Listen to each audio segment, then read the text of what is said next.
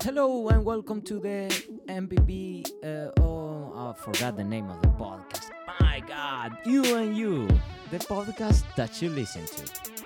Now, actually, I only uh, got into that loophole because several people asked me about why is the name of the podcast You and You. You know, the last three episodes were aired last week, and when I get that question, my answer, if any, is that this podcast has the purpose of bringing you insights into what is the experience of doing the MPP of UM and UNU-MERIT, two institutions that start with an U.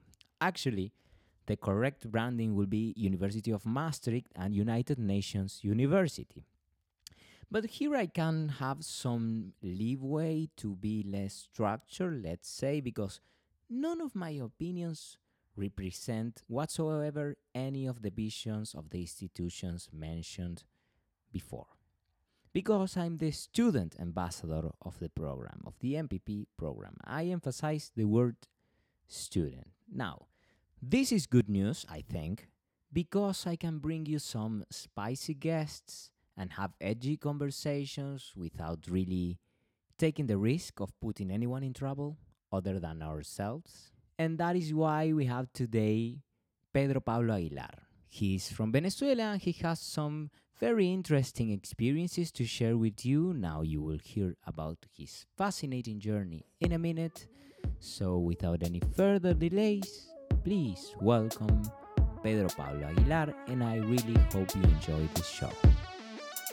So, first Latin American podcast of the Ah, MPP Student what Ambassador. You are um, from Venezuela, Uh-huh. which uh, is always a delicate topic in Latin America, the Venezuelan public affairs. But Yeah. you yourself, you have a personal history that uh, is somehow related to public affairs, right? Uh, yeah, my grandfather uh, was a politician.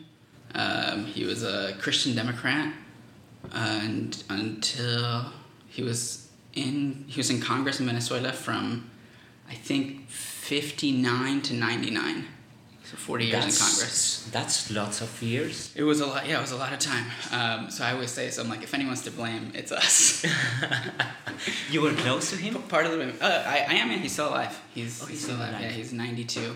Um, still living in Caracas. Still living in Caracas. Mm-hmm. Did he taught you things about public life? Did you he speak to him? he doesn't talk at length.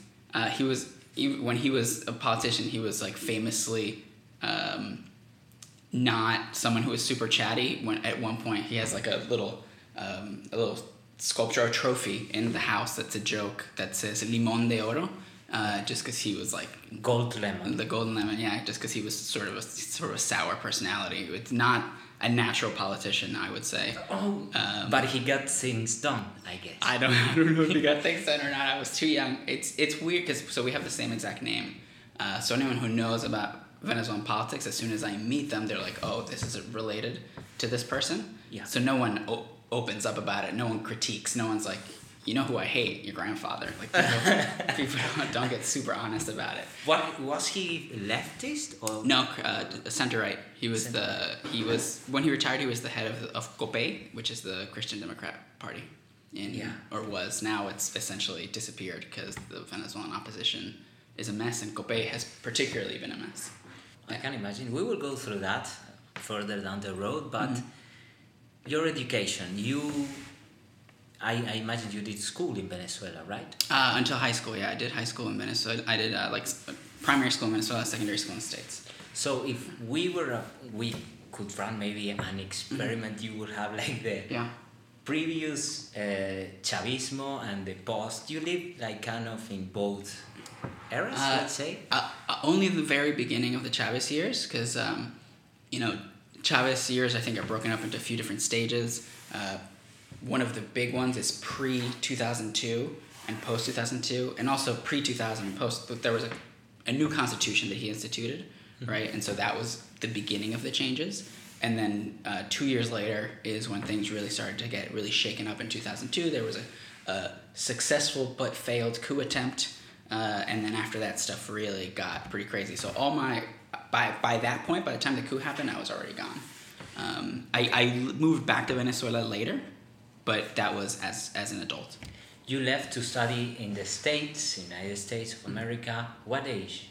Uh, I was twelve. You moved to the United States because of the change in politics or for another reason? No, as a person, my mom got remarried, and my stepdad is from the states, and you know stuff in Venezuela wasn't great, and uh, my so it was the, my mom just made the decision that instead of trying to, for him to move, I mean that was never really considered having him move to the, to Venezuela, so she she was moving to the states, and she you know she was asked if I wanted to stay or go. And uh, when you're 12, the U.S. sounds so cool, right? It's like the movies. Yeah. So you're like, oh, let's go to that place. That's it's like where people go on vacation. Yeah, yeah. And was it a smooth transition? It was not. so the movies lied. The movies do lie about many of the things, it turns out. But also, I didn't move to like a place that you see in the movies. I moved to what I would call like a semi rural, blue collar, white area in the northeastern United States. So it's not quite normal farms or the South or the Midwest. It's a, uh, and it's not the city. It's like a, it was a town of like 5,000 people, so like a very small town. Um, and I was one of the only Latin people there, one of the only immigrants, and it was it was just sort of a, a weird transition that I wasn't ready for it at 12. I didn't know, I didn't prepare myself for it. I didn't know what to be prepared for. I can imagine. Yeah, But you studied high school, you Mhm. went to university there, Mhm. Boston, right? Uh, yeah, Boston College, uh, political science, Boston College. So you are a politologist. I am, I am not. You know, the U.S. Um, has this really famous university system, and a lot of people go there. But unlike at least Latin America, and I think a lot of places in Europe, it is not a very uh, focused education. It is very broad. So, like a liberal arts education is the name of it, right? So I studied a lot of different things. Uh, I had to take classes in math, philosophy, uh, science, theology, history, like all kinds of things. And so the amount of political science classes I took was, was rather small. So uh, when I go home, when I went home to work, and people were like, "Oh," they and they use that with like they call me a political scientist, like un politólogo, and I was like, "That is They ask inaccurate." you- they ask you for forecasts, right? right. They, well, they're asking for expertise that I don't have, and they're giving me a level of respect in the field that I definitely do not deserve. I mean, how's the election gonna go, right? That Yeah, kind of question. Well, you know, like I have opinions, just like anybody does. but they're thinking I'm someone who like went to school in the system like Venezuela, where you spend five years studying nothing but political science, right? So you take like 50 political science classes. You Yeah. took a, I took like 14. You know, I, I, I have it's like I took one year of political science in Yeah. Venezuela, Yeah. almost maybe one and a half. So it's not the same level of expertise, uh, and that, so now I'm here. Yeah, and you finished university. What did you do after being a politologist or non-politologist, however you prefer to define yourself? Uh, so I graduated university in 2010, so uh, 11 and a half years ago now, which is kind of terrifying. And it was the Great Recession, so there were not a lot of jobs, and I had a fair amount of debt because the United States uh, insists on either you have to be rich or you have to go into debt. Those are the two options, or don't go to university, I guess. And at that point, you know, I'd, I'd spent like basically like a decade in the states, right? So I was I was tired of being in the states. I wanted to try something new, and uh, I had one, a marketable skill, which was I speak English, and so I went to teach English abroad. Um, I moved, Korea. yeah, I went to South Korea, so I graduated in 2010. Um, I was in Korea till 2012, and then in 2012 I moved back to Venezuela. And then in Venezuela, I, I, I loved Korea. It was a really fun time, but I left because there was a presidential election coming up in Venezuela, and I wanted to and I wanted to work in it. And uh, you know, if I didn't do it now, I, I would have had to wait till the next presidential election. Yeah. So it, Can you describe what you did in the campaign in Venezuela? Oh yeah, sure. Um. Which year again, please? It was 2012. Um, Okay. So the, the presidential campaign was Hugo Chavez uh, against Enrique Capriles. Uh, He was the opposition candidate. Uh, You worked with Capriles. I worked for his campaign. I worked with, for his campaign. I worked for so I, I worked in the headquarters of his volunteer office and helped run the nationwide volunteer networks, just logistics and stuff. You know, getting because he traveled a lot throughout the entire country. Yeah. And so there would be events all over the country, and you would need like groups of volunteers at different places to, to help out, and those volunteers would need supplies and that kind of thing. Uh, so it was it was that's what I was doing, and it was not uh, a full time thing because politics in Venezuela is not professionalized. So basically, no one is working full time in it. Like even my boss's boss was not full time. Uh, so I did that part time, and then I also worked for a Get Out the Vote uh, effort geared towards youth uh, in the rest of my time. Yes, to foster attendance to Yeah, to get people registered and to get people to. So to you vote. were into a, a party that was part of the coalition with Capriles, you might Uh, yeah, so I, I was I've actually never uh, registered as a party member in, in Venezuela for any of the parties. Uh, the parties are a lot more in flux, I think, than in a lot of other places. A lot of the parties are very new. They spring up very suddenly. People who started one party leave and start another party, and then maybe they'll leave and start another. Like they just keep love starting parties. I don't know. Uh, say. Instead of winning elections. yeah, it's, Let's do it's- parties there's a lot of argument. There is. I, I consider myself 100% a member of the Venezuelan opposition, no doubt. Uh, but the Venezuelan opposition has often been not very well organized and not very cohesive.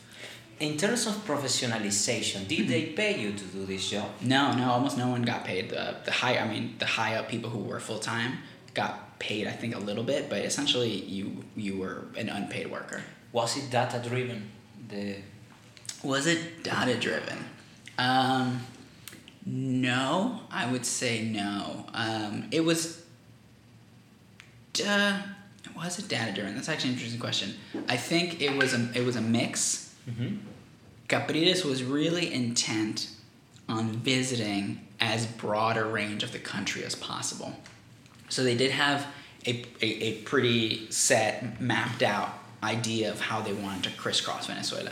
Yeah. And he walked like just thousands of kilometers essentially. old school politics. Yeah, just really going, but you know, that's got to be pretty organized. And um, it was also, he was really trying to focus on areas where he felt he had some shot, but maybe hadn't been focused on by the opposition. So in that sense, there was some data going into it, but as far as like big data or as far as like, there were no regression analyses being, Yeah. being run on, on the campaign. Nobody had a, a stata license. No, I don't think so. campaign. I, Okay. I don't think so. Now, let's get into the hot topic then. You have Mhm. experience in elections, Mhm.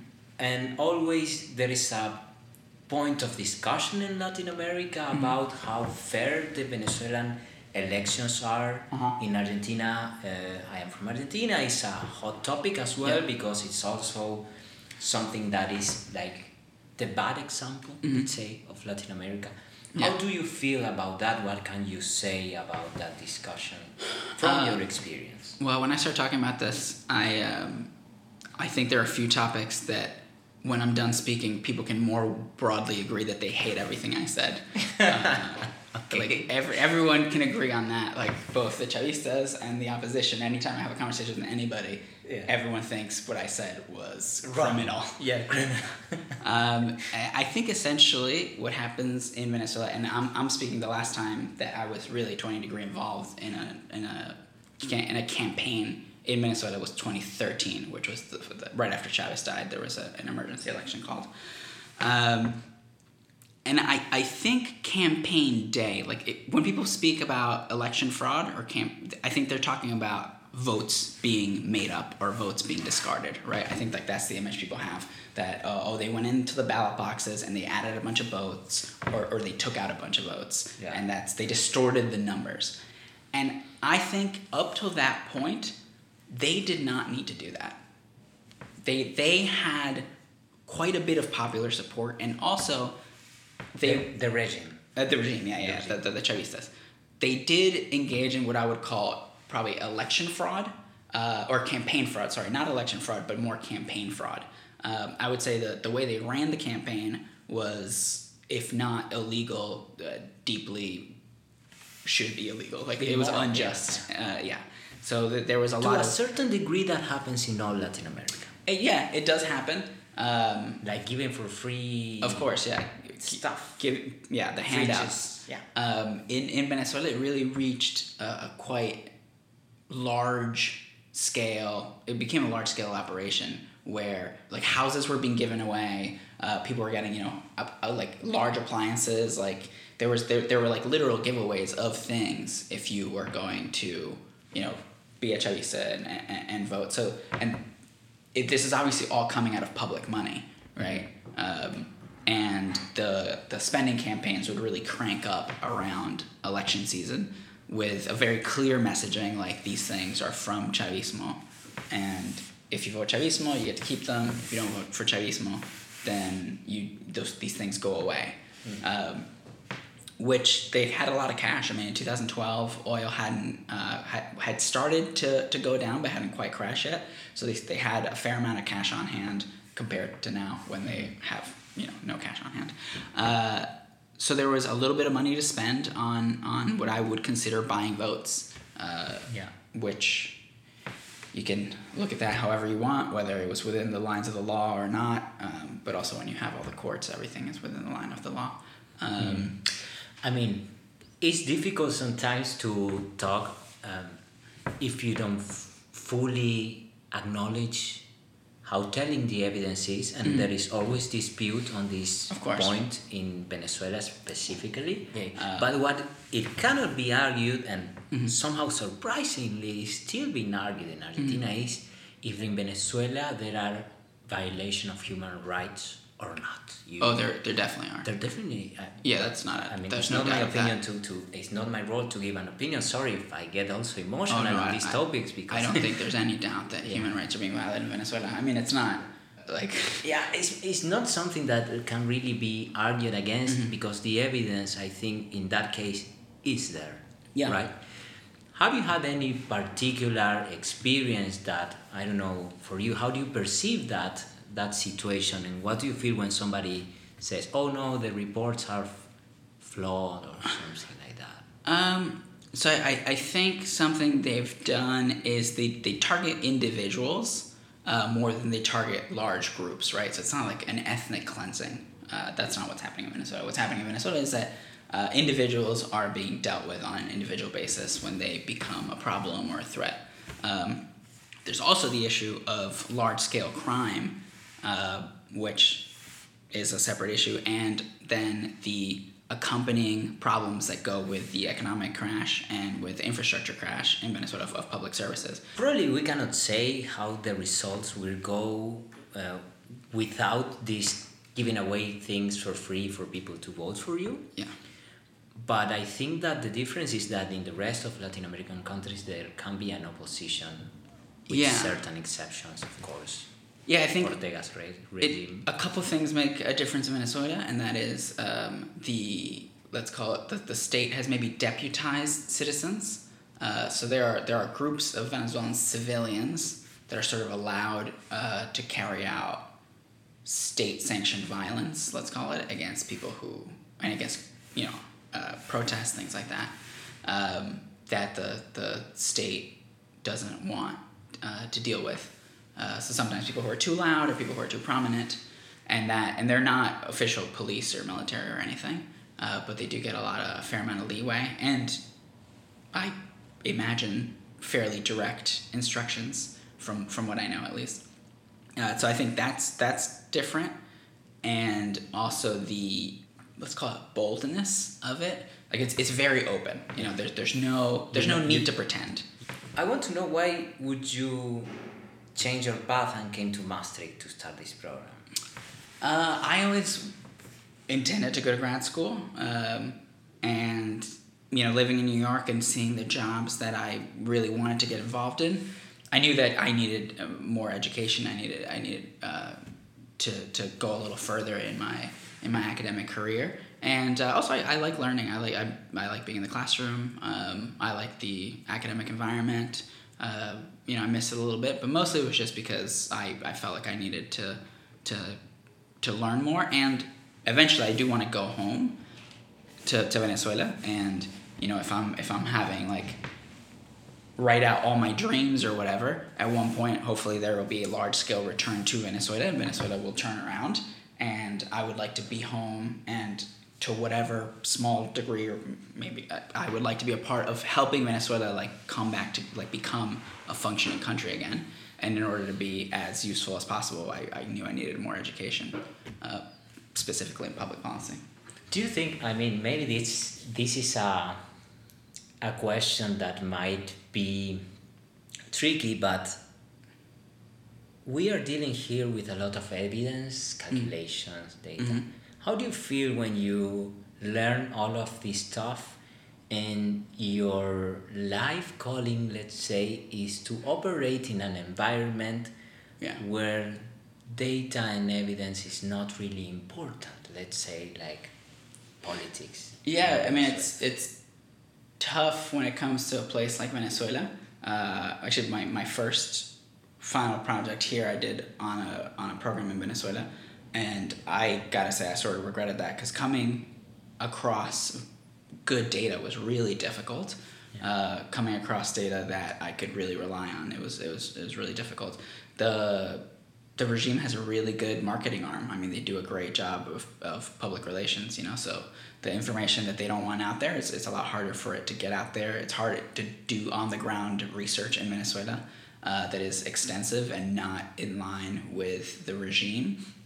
And also, you know, when we're in class and we're talking about uh, theory and we're talking about uh, a lot of things we talk about function best, obviously, in uh, let's call them developed in developed countries, right? So a lot of the theories apply when they with strong institutions is when these theories like really work best, and so it it happens a lot in tutorial that uh, particularly in like in, in public policy and in public economics class people would you know we were talking about whatever and then I, I, I would say some like horror story about Venezuela where you know the, the, the theory completely falls apart because none of the factors that we think about as uh, as assumptions are present. Yeah. and and you know then everyone's just like oh my god how, how is that a place that exists? Uh, but it is it does exist. Well, it's difficult to explain, right? Is there anything else that I forgot to ask you? Something that you might recommend to a to a Latin American student that wants to join this program? to a Latin American student that wants to join this program. Oh, that's actually kind of tough. I I've never lived in Europe before. This is my first time living in Europe. I lived in Asia. I lived in North America. I lived in South America. Um, it's been nice to be somewhere um, where public services function, uh, not not the U.S. um, so that's that's nice. If you have the ability to and you know the necessary everything to come, I think to the Netherlands. I think it's a really nice place to come live. I think it's a nice place to spend a year or two, maybe more. Uh, I would say look for housing early. Housing, finding housing here is an absolute nightmare. I don't know how they have allowed this to happen for a place where things function fairly well. There's a lot to learn here, and there's a lot expected of us, but it's not insurmountable. Like e- even if you are not someone who has a background in any of these things, actually, I think you can you can get into this, and, and if you put in a fair amount of, of of work, yeah, but you don't you don't need to have some expertise to come here. And you, you know you'll learn the things you need to learn at least up to now. I mean we've only we've been here less than four months, but I I would say I'm enjoying myself. I think I'm learning a lot, um, and I hope I hope that continues. I mean there are some stressful periods. Uh, Yeah. that- Christmas. Uh, yeah. What are you gonna cook? What am I doing for Christmas? I mean, you're, you're, you're a very good cooker. That's Uh, we didn't go through that, but just we can finish Yeah. with your Christmas dish. what am I gonna cook? I don't know what I'm gonna cook. I don't even know where I'm gonna be. I have a, a couple soft plans, but I'm not sure. I don't know what I would cook. Uh, I, I, I get nervous cooking for large groups of people. You know, like when it's more than like five people, that makes me that makes me so nervous. So depending on where I am, if it's for like four people, great. Then I can I can take lead on a whole meal. If it's more than I'm sure you can deal with more than that, but we are running out of time. Pedro, thank you so much for this yeah, conversation. of course.